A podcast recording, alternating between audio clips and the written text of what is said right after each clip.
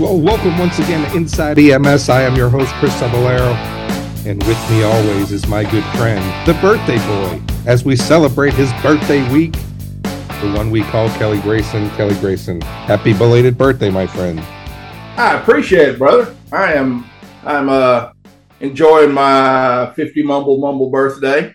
Uh headed to headed to the Georgia Providers and Educators Conference in Jekyll Island, Georgia, on continuing the the Kelly Grayson World Tour. But hey, man, I hear you're on your World Tour as well. You're you're a seasoned traveler. What are you What are you doing this weekend? Fifty four. He's fifty four. Everybody. Oh, uh, shut up. Yeah. no, um, it, it's it's like the the thirtieth anniversary of my uh, of your twentieth birthday. birthday. Right. Uh, yeah, I'm doing a little bit of speaking my, myself. I'm out here in UCLA uh, out here in Los Angeles. Going to speak at UCLA today and drop some leadership wisdom. I'm very excited about that. But uh, nobody travels more. You were probably the travelingest EMS person in the EMS career field, but uh, you were on the world tour last week and you're heading off again. I mean, we've talked about this before. You travel about, you know, what, seven months out of the year, more or less? Yeah, yeah, uh, a little bit. No, less, less the last couple of years because of COVID. Um, doing a lot more. A, a lot of uh, conferences have still not gone back to the uh, to the the live format. They're still doing uh, distance education and stuff, and some some have liked it and decided they're going to do virtual conferences. So things have tailed off a bit that way. And and uh, I sit at the the Medic Training Solutions podcast studio and man cave and, and do my thing from there. Uh, but um, I enjoy it, man. It's a way to recharge the career batteries. Is it yeah, the same for you? And we talked about, uh, you know, for me, it's it's uh, you know, I I, I kind of do it as I as I uh, you know, I, I do more of a invite thing than I do a, you know, let's uh, let me go ahead and put my name in for a couple of you know courses kind of thing a couple of classes. But uh, you know I, I, go wherever i'm welcome to go. And you know i'm very very busy in my business with the community paramedicine side and with the leadership side that i don't really have uh, i always miss deadlines of trying to put in for conferences. Uh, so uh, you know usually people will get in touch ask me to do a keynote address or ask me to come out here at ucla i'm going to actually do a six hour workshop today um, cool. So, yeah, I'm going to take people down the road and uh, drop some leadership wisdom, and uh, but then I do stuff outside of EMS too. You know, I'm I'm uh, in the running to go do a eight hour workshop for the city of Corpus Christi, and uh, to train their uh, help their leaders with uh, developing a new vision, mission, and value statement.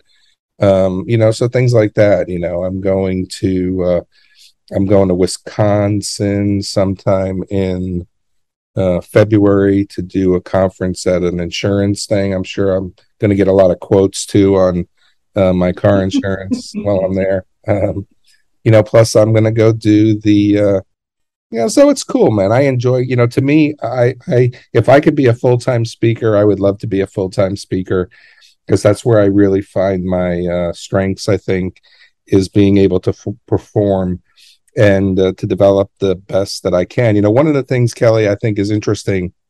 You know, you and I have a very, very similar uh, philosophy. Our styles are very, very different, but our philosophy is the same, in which we want to be able to educate people, but we want to be able to do it in a way that's entertaining. We've sat, mm-hmm. you and I have sat in classes with people who have really bored the heck out of us and you know, when you go to conference, or you know, in, in your case, when you go to state conferences, people are paying to come and see you. People are deciding yeah. to come and see you, and we've got to be able to give them the best uh, performance that we got. I think it's a show, and yeah. I'm very dynamic. I'm very energetic. You know, I I am very passionate about the topics I speak about, and I don't care if it's OSHA or I don't care if it's you know, TAVR patients that community paramedics are taking home from the cath lab.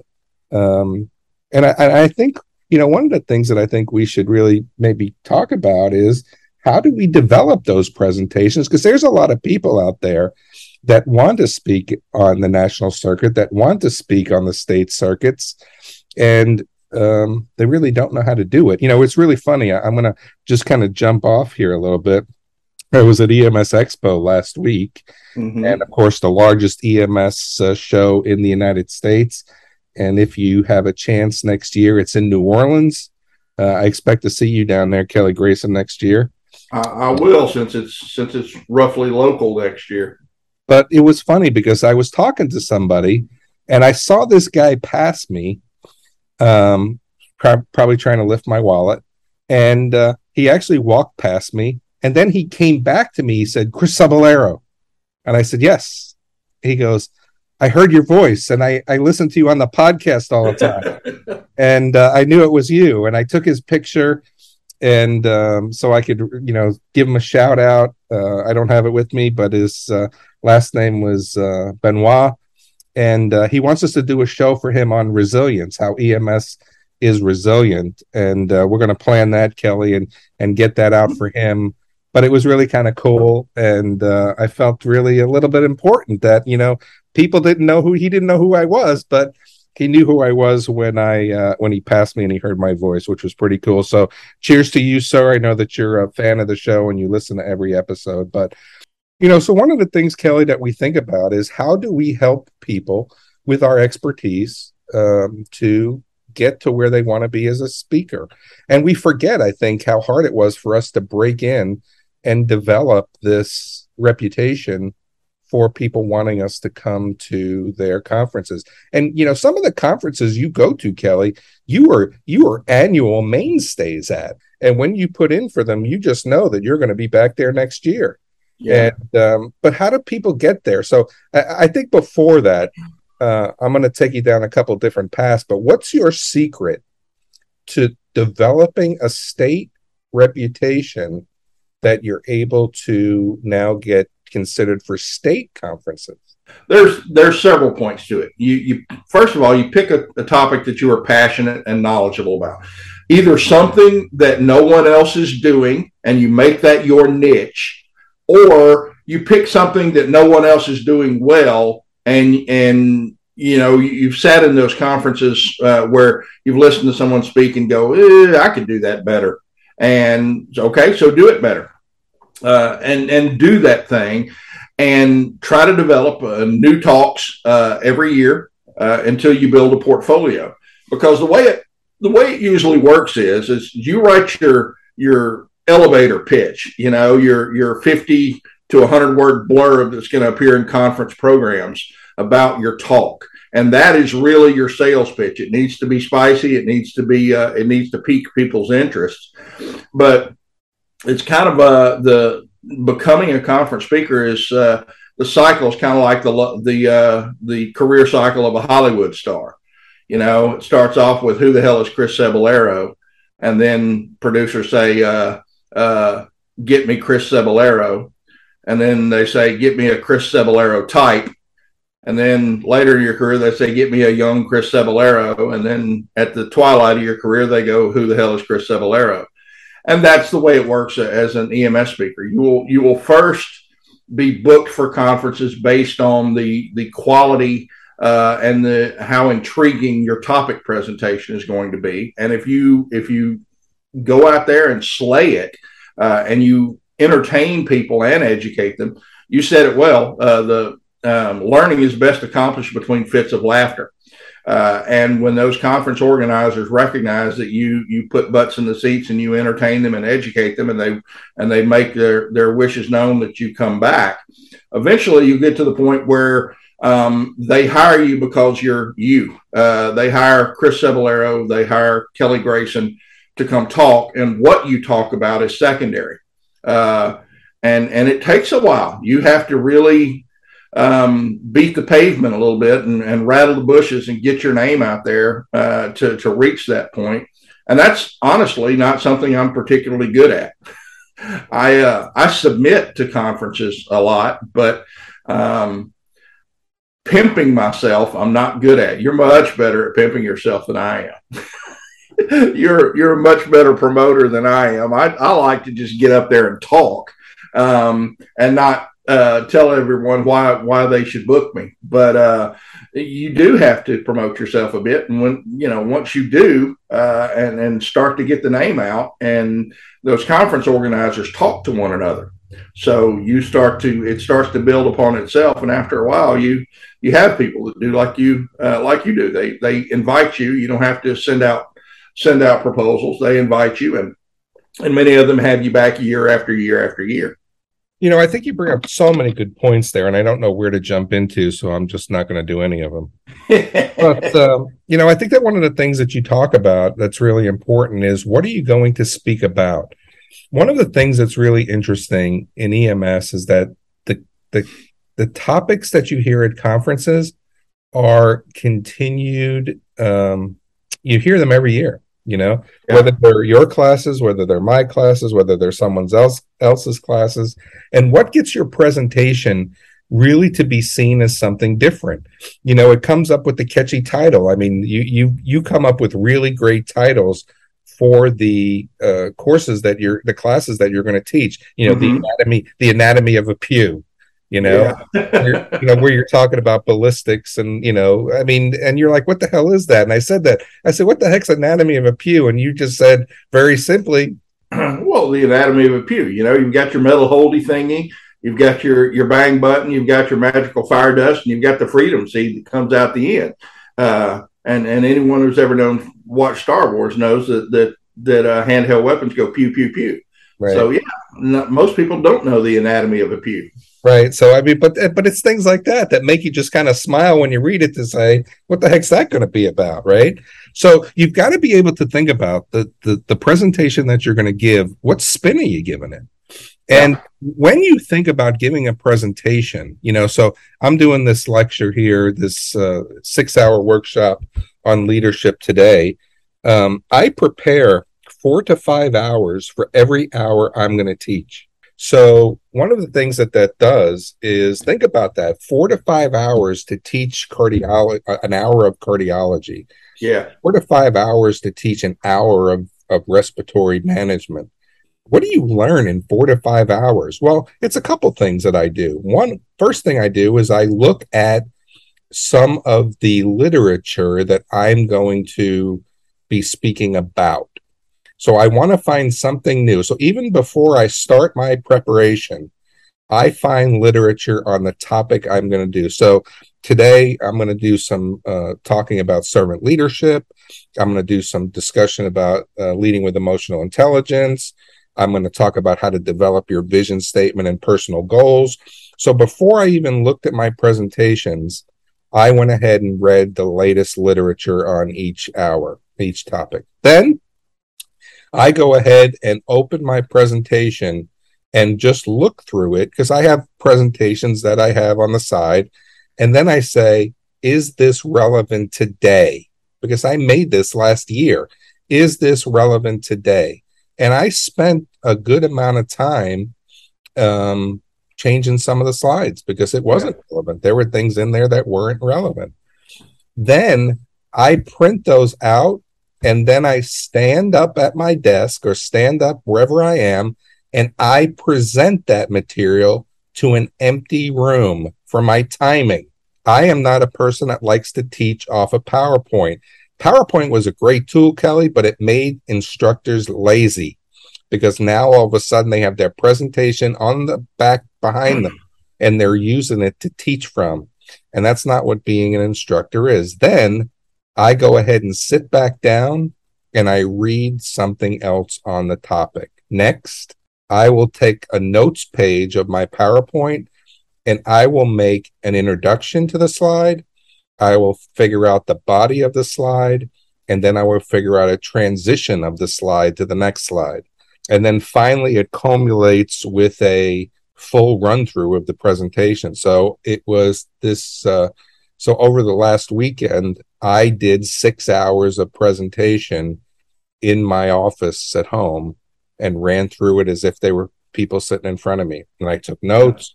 And uh, it's it may be overkill, right? I mean, but mm-hmm. you know what? For me, it's a presentation. For me, it's yeah. about giving people the very best that they got. So the point I'm trying to make is You've got to be able to teach things that they're not going to know. Let's go ahead and talk about. I know I'm babbling here, Kelly, but let's go ahead and talk about, um, you know, the chambers of the heart. Is there something different that I can teach you about the four chambers of the heart that you may not know? You know what? You're darn tootin' I'm going to do it. I don't know where yeah. toot came from, but I am going to teach you something about those ventricles and those atria and those and those valves that you don't know. That's a challenge, man. How are you going to do that? It's preparation. Yes, yes, and and there's there's no better way to to get uh, to fill your knowledge gaps in the subject than than researching for a presentation you're going to do on it and and doing a deep dive into the literature and research uh, so that you are conversant enough that you can teach it to another person. Um, you know, I, I, have many things that I'm I'm passionate about in EMS, but I, I am not all knowing. Uh, so I try to to read up on the latest things, uh, latest research, and and and see the takes that other uh, um, well-regarded educators take on it, and and do my own spin on things. Many new educators uh, sometimes have a problem staying in their lane. Uh, you hear this decried at, at various in various forums how people will talk about medical legal issues and they're they've never been in a courtroom uh, and and lawyers need to talk about medical legal issues i'm not quite sure that i agree with that fully but yes if you are going to talk about uh, um, liability and risk and and uh, negligence and so on and so forth i think you need to have a legal background that's the only um, that's the only exception to to the rule of staying in your lane that I've taken. I have a medical legal lecture uh, that I do, but it was it was developed and and vetted in conjunction with uh, in collaboration with uh, Gene Gandy, who who uh, vetted all the the specifically legal parts about it.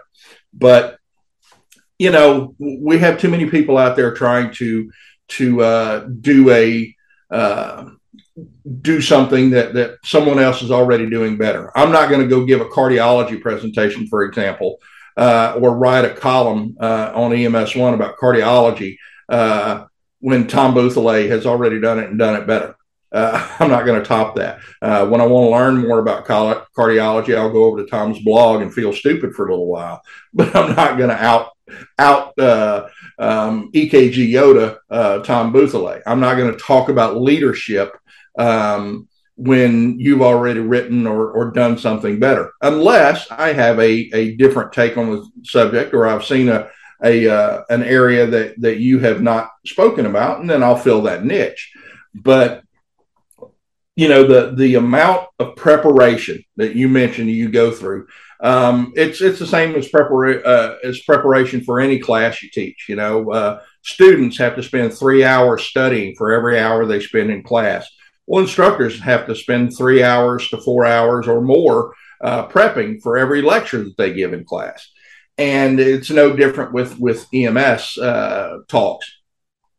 I, have got it down to to a science now that that uh, I know that um, how many slides I need to roughly fill uh, an hour of talk or an hour and a half of talk, um, but the the makeup of my PowerPoint slide deck has changed dramatically over the years. I, I used to have uh, bullet points, um, and and you can kill people. Uh, you can kill people. You can death by PowerPoint people by putting too much crap on the slides. Uh, so I've, I've, always kept my bullet points down to like two or three at most.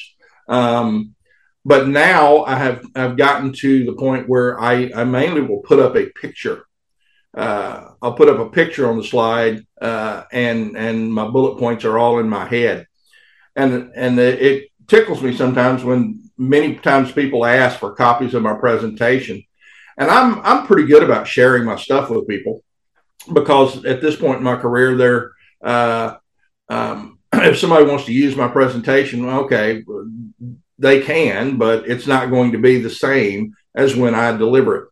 Uh, so they'll ask, "Hey, man, do you have the the speaker notes?" I'm like, "No, I don't have any speaker notes, man. They're all in my head. the The speaker notes are there on the slide.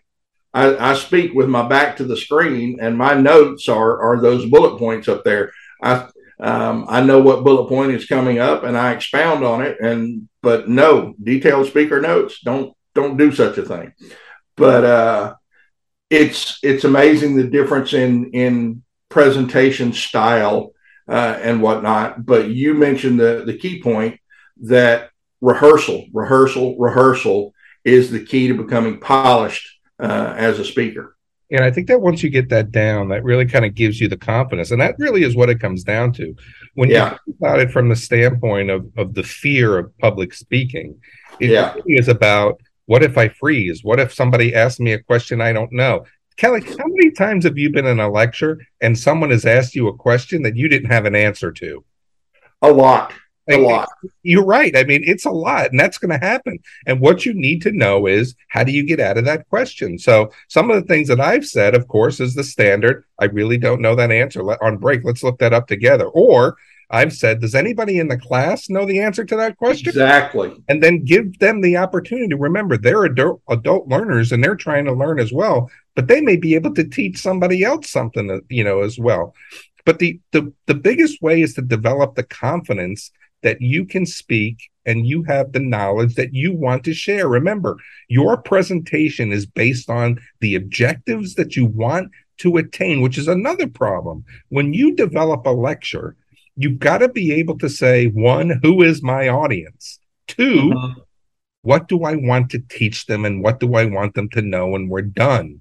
That's what you're teaching them. You're not teaching them everything there is to know about cardiology. You're not teaching them everything there is to know about end tidal CO2. You're teaching them your objectives for the class. And then I think we need to really get into the presentation skill and what that's about. But do you have a thought on um, what I just said? Uh, there's a there's actually a, a pretty good course out there. It's actually not a pretty good course. It's a great course uh, by the FOAMfrat guys uh, called the the Speakers Atlas. And and I sat in on Tyler and Sam's uh, uh, Speakers Atlas course, uh, bits of it in in New York a, a couple years ago, and they do a really really good job of teaching the nuts and bolts of of presentation skills for people who are not well versed in that area. Now I sat through it and I was like, okay, a lot of things are obvious, but they're they're obvious to a conference speaker who has been doing this for years.